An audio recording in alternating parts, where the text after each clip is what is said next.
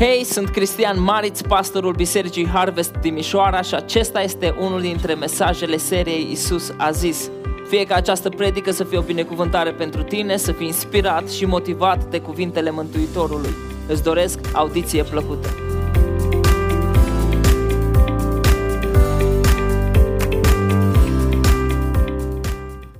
Continuăm seria Isus a zis. Mi-a fost dor de seria asta. Vreau să vedem în continuare nu doar ceea ce Isus a zis, ci și ceea ce Isus a făcut. Pentru că este foarte important să învățăm atât din cuvintele Lui, cât și din ceea ce El a realizat, din faptele Lui. Așa că vă invit să mergem împreună pe urmele Lui Isus. Suntem în Marcu, capitolul 5, începând cu versetul 21. Marcu, capitolul 5, începând cu versetul 21, până la final de capitol, vom trece verset cu verset. Așa că vă îndemn, așa cum avem obiceiul, deschide scripturile sau aplicațiile, chiar dacă eu prefer scripturile să le aveți cu voi. De ce? Scriptura în mână, un creion în mână, o să vedeți că sunt lucruri frumos de subliniat, de încercuit, de scris pe margine. Și de ce nu? Scriptura aia o să o lăsați la copiii voștri, încât ei să vadă ceea ce voi ați gândit, ceea ce voi ați scris, ceea ce Dumnezeu vă vorbi vouă. Gândiți-vă la asta, lăsați ca o, ca o scrisoare. Marcu, capitolul 5, versetul 21. După ce a trecut Isus iarăși de cealaltă parte cu corabia, s-a adunat mult norod în jurul lui. El stătea lângă mare. Isus se întoarce în ținutul Gadarenilor în zona Capernaumului. În Gadara, ce a făcut Isus? A eliberat un îndrăcit. Cu toate acestea, foarte interesant, locuitorii acelui ținut nu l-au primit pe Isus. Din contră, l-au alungat, i-au cerut să plece. În schimb, de această parte a mării, în zona Capernaumului, mulțimile se îmbulzeau să îl asculte. Versetul care l-am citit scrie, s-a adunat mult norod în jurul lui. Și Isus stătea lângă mare. Versetul 22. Atunci a venit unul din fruntașii sinagogii numit Iair. Cum l-a văzut, fruntașul s-a aruncat la picioarele lui. Un fruntaș al sinagogii, ceea ce înseamnă, ceea ce e foarte probabil ca Iair să fi fost un fariseu. Și știți că am vorbit și predicile trecute despre farisei și poziția lor față de farisei. Cum l-a văzut pe Isus, ceea ce înseamnă că omul ăsta îl căuta pe Isus, s-a aruncat la picioarele lui. Nu a mai așteptat deloc. Practic nu au contat părerile celor din jur, nu au mai contat nici măcar părerile celorlalți farisei. Vă aduceți aminte, farisei spuneau despre Isus că are drac, că scoate demonii cu ajutorul domnilor, Domnului demonilor, cu ajutorul lui Belzebul. Dar se pare că nu toți fariseii aveau aceeași părere despre Isus. Că despre Iair, acesta avea o durere. Avea o durere care l-a determinat să treacă dincolo de orice obstacol și să ajungă la Isus. Dincolo de părerile celorlalți despre Isus, dincolo de ce credea lumea despre el, despre Iair, el fariseu, când toți fariseii îl pune greu pe Isus, tu, care ești fariseu, vii și te arunci la picioarele lui Isus, nu, nu l-a interesat dincolo de statutul lui, dincolo de breasla pe care o reprezenta, dincolo de incertitudini, dincolo, dincolo, dincolo, până a ajuns la Isus. Și atunci când a ajuns la Isus, ce a făcut? S-a aruncat la picioarele lui. Și ăsta e un gest destul de disperat. Dar citind următorul verset, vom înțelege durerea lui. Vom înțelege durerea lui Air. Și a făcut următoarea rugăminte stăruitoare. Încă o dovadă că era mistuit pe interior.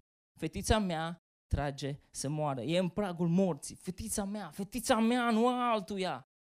Fetița mea, nu a altuia. Durerea lui era zdrobitoare. Și mai ales, știind din Luca, capitolul 8, era singurul copil al lui Air și era în jurul vârstei de 12 ani. Fetița mea trage să moară, rogute. Să nu uităm, Iair era la picioarele lui sus.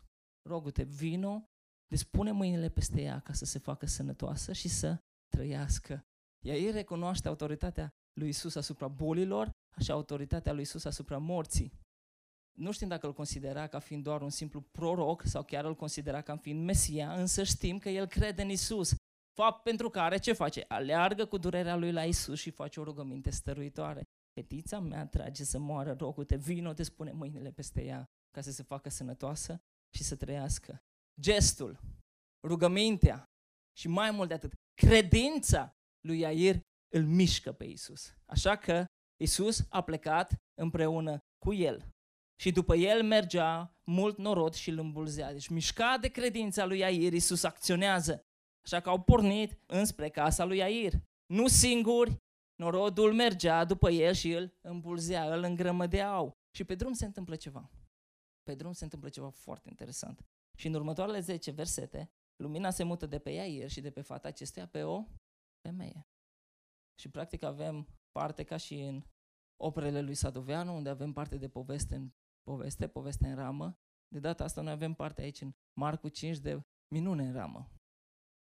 Versetul 25. Și era o femeie care de 12 ani avea o scurgere de sânge. Și aici o, o mică pastilă pentru cei cu mintea neobosită, care mereu le place să le meargă rotițele și să vadă tot felul de înțelesuri codificate în scriptură și tot felul de idei. Uite, vă dau o mică pastilă pe care să o mestecați, să o gândiți ideea asta, dar vă rog nu acum, ci acasă. Femeia asta suferea de 12 ani. Fetița lui Iair avea 12 ani. Și cei cu mintea neobosită, oricum știu că ați observat-o, cei cu 12 ăsta, deci amândouă au 12 și amândouă să aici în, aceeași, în același context. Gândiți-vă la asta, aștept păreri, eu nu m-am obosit să mă gândesc prea mult, dar aștept păreri de la voi, fie de la voi cei din sală, fie de la cei care ne ascultă podcastul sau pe YouTube. Dar până atunci, mai ales că astăzi este 8 martie, ziua femeie, vă provoc să nu fim, să nu fiți, să nu fim superficiali și să ne punem un pic în locul femeii. Haideți să încercăm să o înțelegem. Era o femeie care de 12 ani avea o scurgere de sânge. Ce știm? Păi începem cu ce nu știm. Nu știm dacă avea soț, nu știm dacă era căsătorită, nu știm dacă era necăsătorită, nu știm, poate era văduvă, însă știm că femeia aceasta suferea de 12 ani. Și nu e așa că atâta timp cât, cât nu ne doare nimic, uităm să prețuim sănătatea și să-i mulțumim Domnului pentru ea. Dar la cea mai mică durere începe să ducem dorul sănătății. Banala durere de cap ne dă peste cap. Durerea de măsea ne dă peste cap programul. Și să nu vorbim de alte situații mult mai complicate. Dar cazul ei, de 12 ani să fii bolnavă și nu orice fel de boală. De ce spun că nu orice fel de boală? Pentru că în contextul lor, scurgerea de sânge nu era doar consecința unei cauze care producea durere în trupul ei, ci pentru că această scurgere de sânge, la rândul ei, aducea anumite consecințe. Nu doar îți bolnavă și atât. În contextul iudaic, scurgerea asta de sânge aducea anumite consecințe. Conform legii lui Moise, legii dată prin Moise, Levitic 15, această femeie a fost necurată, necurată în toată perioada de 12 ani, adică orice lucru atins de ea devenea necurat. Și oricine se atingea de ea sau pe oricine ea atingea devenea necurat. Și vă dați seama că asta presupune o izolare față de comunitate pentru o perioadă de 12 ani. Nimeni nu ar fi vrut să se atingă de ea și nici măcar de lucrurile atinse de ea, pentru că și lucrurile alea l-ar fi făcut necurat. Și textul continuă și ne spune în versetul 26, ea suferise mult de la mulți doctori, cheltuise tot ce avea și nu simțise nicio ușurare. Ba încă îi era mai rău. Se recapitulăm un pic. Deci femeia asta e bolnavă. De 12 ani. Probleme de sănătate. A suferit consecințele acestei probleme, și anume izolarea, și pe lângă acestea se mai adaugă, spune versetul 26, suferise mult de la mulți doctori, suferise mult de la mulți doctori, a rămas fără finanțe și cu toate acestea starea sănătății ei se agravase. Îi era mai rău, nu că era mai bine. Nu, nu, nu, îi era mai rău. Dar, și aici e partea frumoasă, dar, versetul 27, a auzit vorbindu-se despre Isus a auzit vorbindu-se despre Isus. După ce ea de 12 ani era bolnavă, de 12 ani umbla pe la medici, suferise mult, a stat în izolare, toți banii și-au cheltuit, oamenii o dădeau departe, a auzit vorbindu-se despre Isus și normal că a auzit vorbindu-se despre Isus, pentru că ea nu trăia în comunitățile respective ca să poată să-i vadă, să atingă, să vorbească în permanență cu oamenii. În izolarea ei a ajuns și la ea vestea asta. Există un Isus nu a văzut cu ochii ei, doar a auzit, dar a fost suficient. Și a zis, ce asta trebuie să fie șansa mea. Așa că a venit pe dinapoi, prin mulțime, și s-a atins de haina lui. Dragă de ea. Hm. A venit pe dinapoi, prin mulțime, și s-a atins de haina lui. Nu a avut curaj să meargă să vorbească cu Isus. Nu a avut curaj să-i se adreseze, să-i ceară să o vindece. Și vă dați seama, ea nu avea ce să caute în mulțime, nu avea ce să caute acolo, știa că locul ei nu e acolo. Legea nu îi permitea, cu toate acestea, și-a luat inima în dinți și a acționat. A venit pe dinapoi, prin mulțime, și s-a atins de haina lui. Nici măcar nu s-a atins de el, de Isus. Nici măcar nu s-a atins de el, de Isus, s-a atins de haina lui, căci își zicea ea, dacă aș putea doar să mă ating de haina lui, mă voi tămădui. Dacă voi reuși cumva să mă strecor, știu că nu am voie să mă ating de oameni, știu că e periculos ce voi face, știu, știu, dar e singura mea soluție, să ajung cumva în preajma lui și să mă ating de haina lui și voi fi vindecată. Asta credea ea, asta era credința ei. Zis și făcut. Ce s-a întâmplat? În versetul 29 scrie, și îndată, adică pe loc, a secat izvorul sângelui ei, adică ea a fost vindecată și a simțit în tot trupul ei că s-a tămăduit de boală. Dintr-o dată durerea ei a dispărut. Femeia a simțit lucrul ăsta, a fost conștientă de asta, dar nu doar ea, ci și Isus. Isus a cunoscut îndată că o putere ieșise din el și întorcându-se spre mulțime a zis, cine s-a atins de hainele mele? Îndată a fost femeia vindecată, îndată a cunoscut Isus că o putere a ieșit din el. Cine s-a atins de hainele mele? Cine nu s-a atins de hainele tale? Cine nu s-a atins de hainele tale? Ucenicii i-au zis, vezi că mulțimea te îmbulzește și mai zici, cine s-a atins de mine? Toți oamenii sunt acolo călare pe tine. Și te mai întreb, cine s-a atins de tine? Dar Isus știa ceea ce ei nu știau. Dar Isus știa ceea ce ei nu știau. Nu suntem și noi de multe ori ca și ucenicii. Avem impresia că explicăm noi care e situația, de parcă noi știm ceea ce El nu știe. Uităm că noi nu avem privirea de ansamblu pe care El o are. Și de aceea spun că trebuie să învățăm de la ucenici și să rămânem în tăcere atunci când nouă ni se pare că Dumnezeu nu știe ce face. Să rămânem în tăcere atunci când nouă ni se pare că Dumnezeu nu știe ce face. El întotdeauna știe și niciodată nu pune întrebări prostește, cine s-a atins de hainele mele? Când Isus e îmbulzit de mulțime și te întreabă cine s-a atins de mine, nu încerca să explici că sunt prea mulți care se ating de el. Așteaptă să vezi ce urmează. El se uita de jur împrejur să vadă pe cea care făcuse lucrul acesta. Hristos știa ce ei nu știau. Hristos știa că o femeie s-a atins de el. Spune cea, nu spune cel. Cea care s-a atins, el știa. Ei nu știau. Și femeia, ea credea că va merge prin mulțime, va merge prin spatele lui Sus, că se va atinge de el și astfel va căpăta vindecarea fără ca cineva să știe. Așa, la negru, vorba aia. A trecut neobservată de mulțime. A trecut neobservată chiar și de ucenici, dar nu de Isus. Mulțimea nu știa, dar Isus știa. Ucenicii nu știau, dar Isus știa. Pune-te din nou în locul femeii. De 12 ani, viața ta e afectată de această scurgere de sânge la care nimeni nu-i dădea de cap. Cei mai buni doctori nu s-au dovedit a fi de vreun, de vreun folos, din contră. Așa că tot ce tu atingeai devenea necurat. Oricine te atingea devenea necurat, ceea ce duce la izolare, iar izolarea poate să ducă la frustrare, poate învinovățire, nemulțumire sau chiar depresie. Și se întrevede dintr-o dată o posibilitate de vindecare. Auzi că a apărut un nou rabin care vorbește cu putere, care vindecă, care eliberează întrăciții. Auzi că orice bolnav, indiferent de boala de care suferă, e vindecat. Iar tu, iar tu de 12 ani care boala asta cu tine în acele puține locuri în care ea îți permite să mergi, că de fapt nu prea o puteai căra în prea multe locuri, că ea te țintuia locului. Ce ai fi făcut tu să fi fost în locul femeii? ai fi riscat pentru a dobândi vindecarea? Ai fi trecut dincolo de cutumă? Ai fi trecut dincolo de legea respectivă care spunea n-ai voie să, să atingi? Te-ai fi streculat printre oameni să ajungi până la el? E a riscat. S-a atins de poala hainei lui Isus și a fost îndată, spune textul, vindecată. Iar acum e în mulțime. Toată zarva se oprește când Isus întreabă cine s-a atins de haina lui. Nimeni nimic. Nimeni nimic doar ucenicii. Și tot din Luca 8, din textul paralel, știm că Petru, cine altul, îndrăznește să răspundă, dar Isus nu se mulțumește cu răspunsul lor. Nu se mulțumește cu răspunsul lor. Și doar ea, femeia, era singura din mulțime care știa de ce. El se uita de jur împrejur să vadă pe cea care făcuse lucrul acesta. Nici nu e de mirare reacția femeii.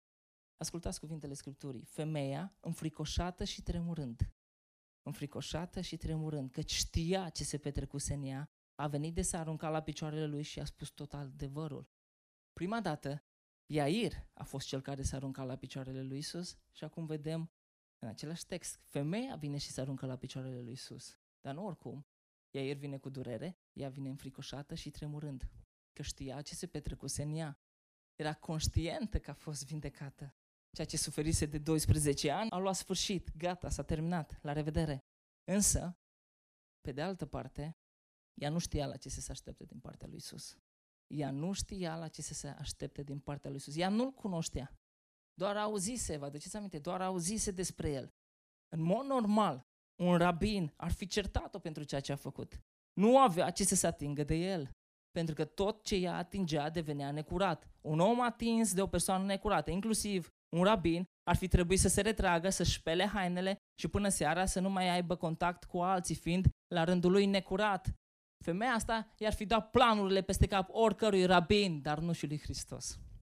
Pentru că Hristos nu era un rabin oarecale. El nu o ceartă, ci îi spune. Iisus a zis, fică, credința ta te-a mântuit. Du-te în pace și fii tămăduită de boala ta. Iisus a zis, fică, credința ta te-a mântuit. Du-te în pace și fii tămăduită de boala ta. S-a aștepta poate să fie certată, s-a aștepta poate să fie mustrată, ce cauți aici? De ce mai atins? Avea întreabă. Dar Iisus îi zice, fică, credința ta te-a mântuit. Du-te în pace și fii tămăduită de boala ta.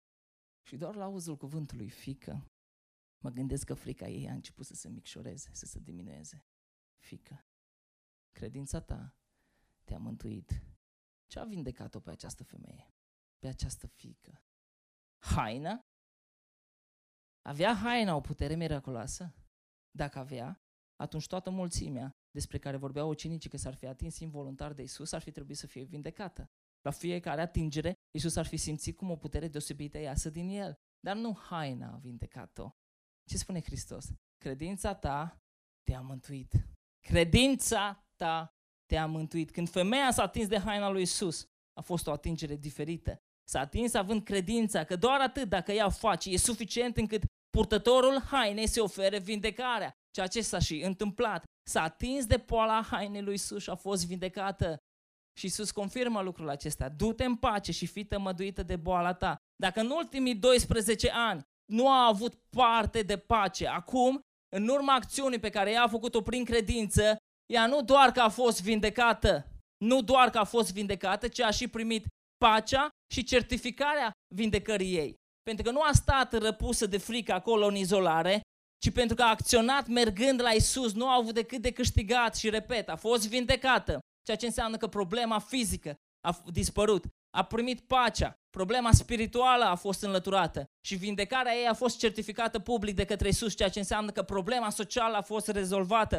Hristos nu s-a atins doar de boala ei, Hristos a restaurat-o total, fizic, spiritual și social. Pentru că atunci când Dumnezeu se atinge de cineva, El restaurează complet. El nu face lucrurile doar cu jumătate de măsură, ci le face întreg. Trup, suflet și duh. Când pune mâna peste tine, El te restaurează. Trup, suflet și duh. Nu doar o mică parte din tine, nu doar problema asta, nu doar chestiunea asta, nu doar ce vrei tu, ci tot. Pentru că Hristos nu te face o versiune mai bună. Hristos te transformă. Face alt om din tine, face un om nou din tine. Fizic, spiritual și social. A fost vindecat, a primit pacea, iar vindecarea ei a fost certificată public. Ea nu mai era persoana aia stigmatizată, nu mai era persoana aia dată la o parte. Toți ori auzit. De acum ești curată. De acum poți trăi între noi. De acum poți să vii și tu să fii parte la adunările noastre. Noi nu suntem cu nimic mai bun ca tine. Dacă până acum ai stat izolat, de acum încolo poți să vii între noi. Ca aici locul potrivit în care tu să vii și să stai. În mod normal, femeia asta ar fi trebuit să rămână deoparte și să nu se atingă de nimic. Pentru că, atenție mare, tot ce atingea ea devenea necurat. Tot ce atingea ea devenea necurat. Mai mult, pentru că de oricine se atingea ea, devenea necurat. De oricine se atingea ea, devenea necurat. Dar, și partea frumoasă este aici, când ea s-a atins de Isus, El nu a devenit necurat, ci ea a devenit curată. Hristos ar fi trebuit să devină necurat, dar când ea s-a atins de Isus, ea a devenit curată. Când ea s-a atins de Isus, ea a devenit curată. Când cel bolnav se atinge de marele vindecător, devine sănătos. Când marele păcătos se atinge de marele mântuitor, nu mântuitorul devine păcătos, ci păcătosul devine curat. Și deși păcatele sunt ca o haină stacojie, ele se vor face albe ca zăpada. Deși sunt roșii ca purpura, ele se vor face ca lână albe, indiferent de ce ai făcut. Indiferent, când tu te atingi de el și vii la el, păcatele tale pot să fie iertate, indiferent de trecutul tău. Ah, situația mea este fără ieșire. Dacă ai ști tu, pastore, cu ce mă confrunt eu, eu nu mai pot să fiu vindecat. Mm, eu nu mai pot să fiu vindecat. Vreau să spun că doctorii fac o treabă extraordinară. Apreciem și respectăm munca lor. Credem că tot Dumnezeu le-a dat înțelepciune pentru a ști cum să ne trateze. Amin. Însă, cu toții știm că sunt cazuri în care vedem limitele descoperirilor medicale. Dar, dar, nu există caz, nu există situație care să descopere limitele lui Dumnezeu. Nu există caz, nu există situație care să descopere limitele lui Dumnezeu, pentru că puterea lui Dumnezeu este nelimitată. Și astăzi vreau să-ți reamintesc ceea ce Scriptura afirmă dintr-un capăt în altul, că Dumnezeu poate. Dumnezeu poate. Spuneți voi, Dumnezeu poate. El te poate vindeca și pe tine, indiferent de boala ta, indiferent de ce spun medicii, indiferent de cât timp, de cât timp duce această boală, se poate. Crede numai. Crede. Crede că se poate. Sau poate spui, eu nu mai pot fi iertat. A, nu mai am cum. Nu mai am cum. Eu nu am cum să mă botez. Nu este apă care să spele păcatele mele. Ai dreptate, apa nu spală păcatele. Sângele lui Hristos spală păcatele. Sau poate spui, dacă eu intru în biserică, s-a dărâmat biserica peste mine. Nu-ți cunosc păcatele, însă spun că au intrat alții mai păcătoși decât tine și nu s-a dărâmat nimic pe ei. Pentru că biserica, pentru așa ceva a fost construită, să poată să primească pe cei mai mari păcătoși și totuși să nu se dărâme. Biserica, oamenii, trupul lui Hristos. Iar tu când stai în prezența lui Hristos, ești iertat.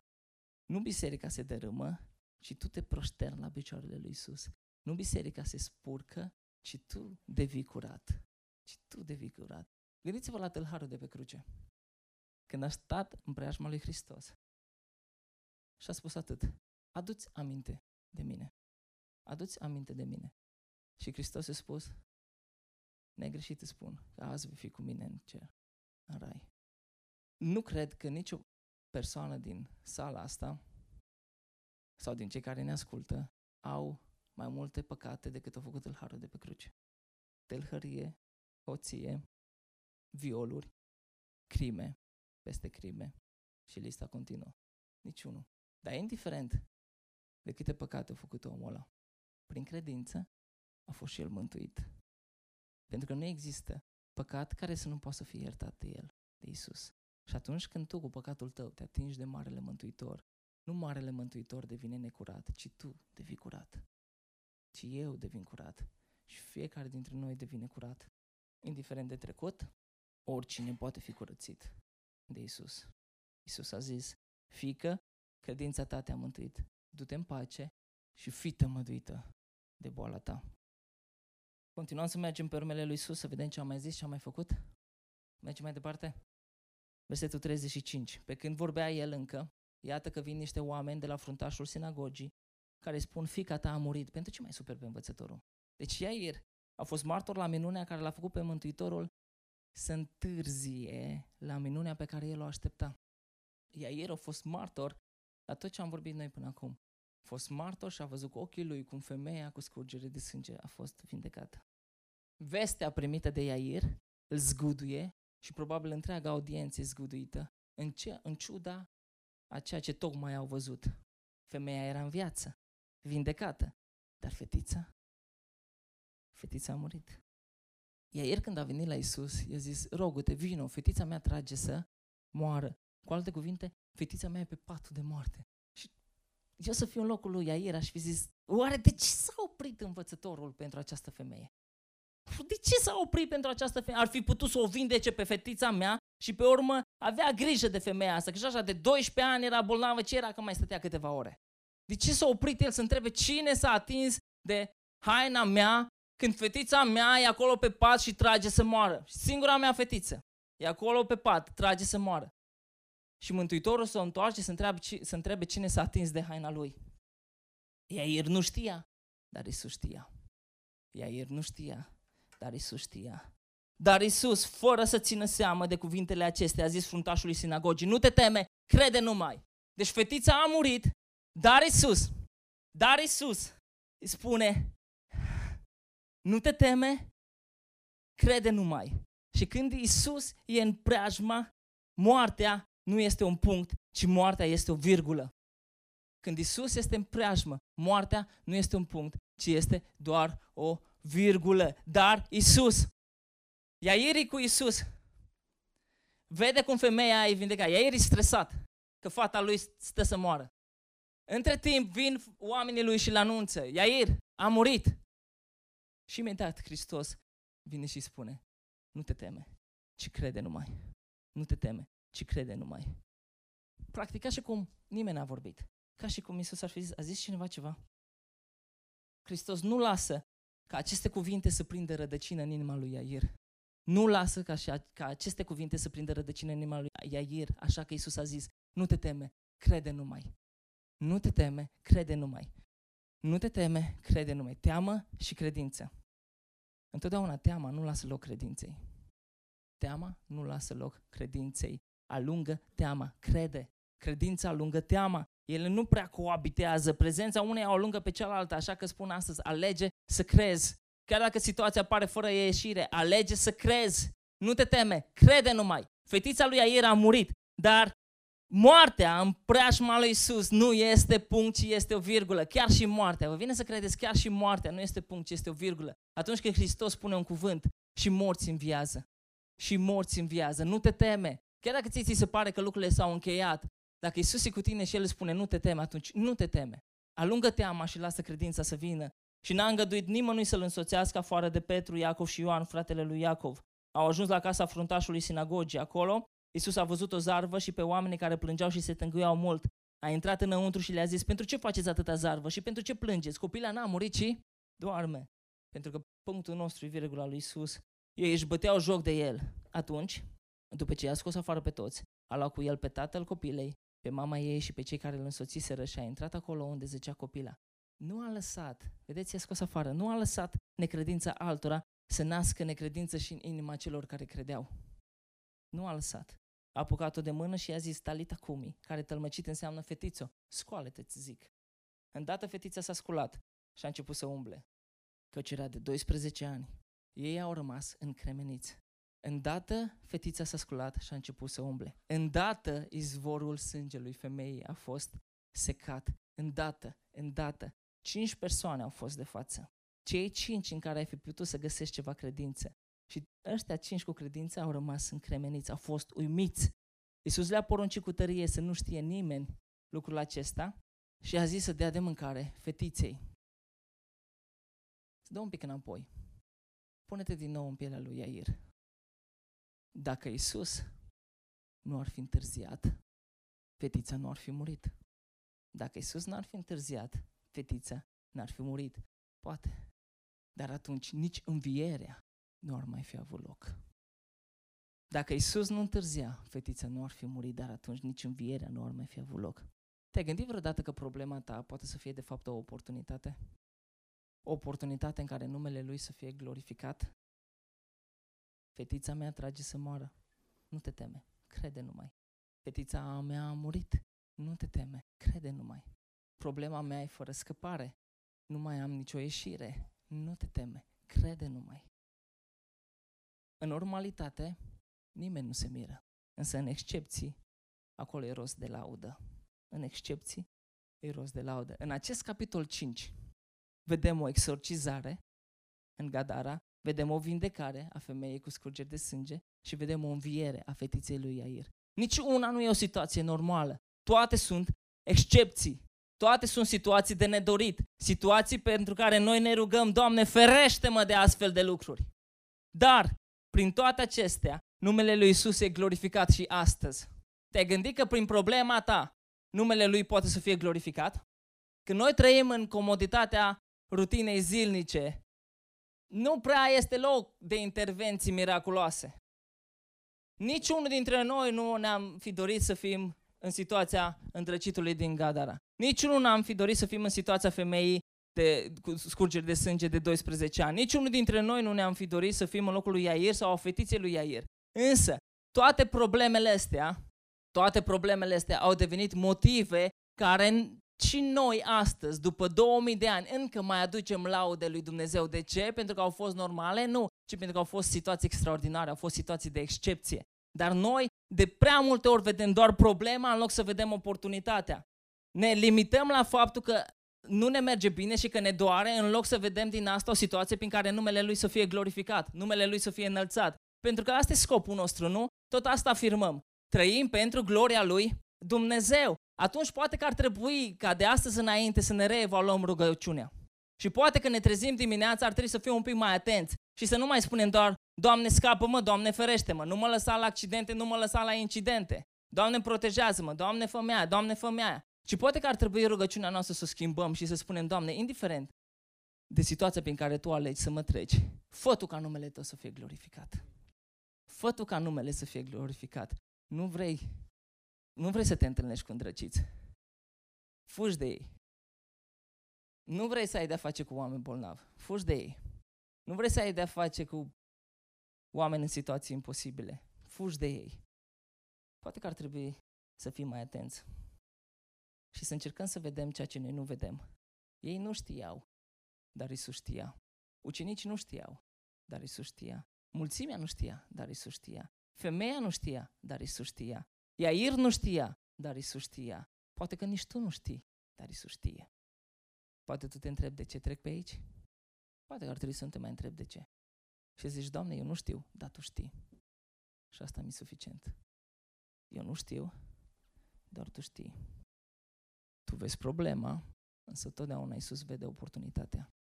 Tu vezi doar problema, dar Iisus vede oportunitatea. Ai parte de atacuri spirituale? Iisus știe.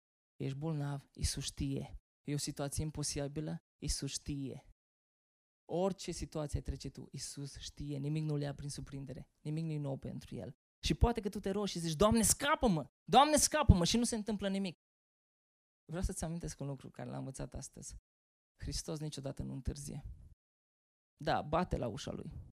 cere vindecarea, încât numele Lui să fie glorificat. Dar dacă tu ceri vindecarea și ceri să ieși din situația aia doar pentru comoditatea ta, s-ar putea să mai stai o vreme acolo. Cere ca numele Lui să fie glorificat, indiferent de situația prin care treci. Bate la ușa Lui. Ești atacat spiritual, Iisus știe. Ești bolnav, Iisus știe. El nu te-a uitat. Nu te-a uitat. Ești într-o situație imposibilă, Iisus știe. Iisus știe. Răspunsul lui întârzie? Niciodată. Dacă Iisus n-ar fi întârziat, între ghilimele, învierea n-ar fi avut loc. S-ar putea motivul pentru care tu încă nu primești răspunsul care îl aștepți la rugăciune e ca puterea lui Dumnezeu să se vadă mai mult și numele Lui să fie mai glorificat. De aceea nu te pripi, ci crede. De aceea ai răbdare și crede. Nu te teme și crede. Crede că dincolo de ceea ce vezi tu, Dumnezeu vede. El are imagine de ansamblu. Trei situații imposibile. Trei situații imposibile. Dar din toate, numele Lui e și glorificat. Așa că te îndemn să te ridici în picioare să începi tu să te rogi și să te gândești la situațiile imposibile din viața ta. Chiar acum, haide să ne ridicăm. Gândește-te la situațiile imposibile din viața ta. Nu știu, poate că ești bolnav.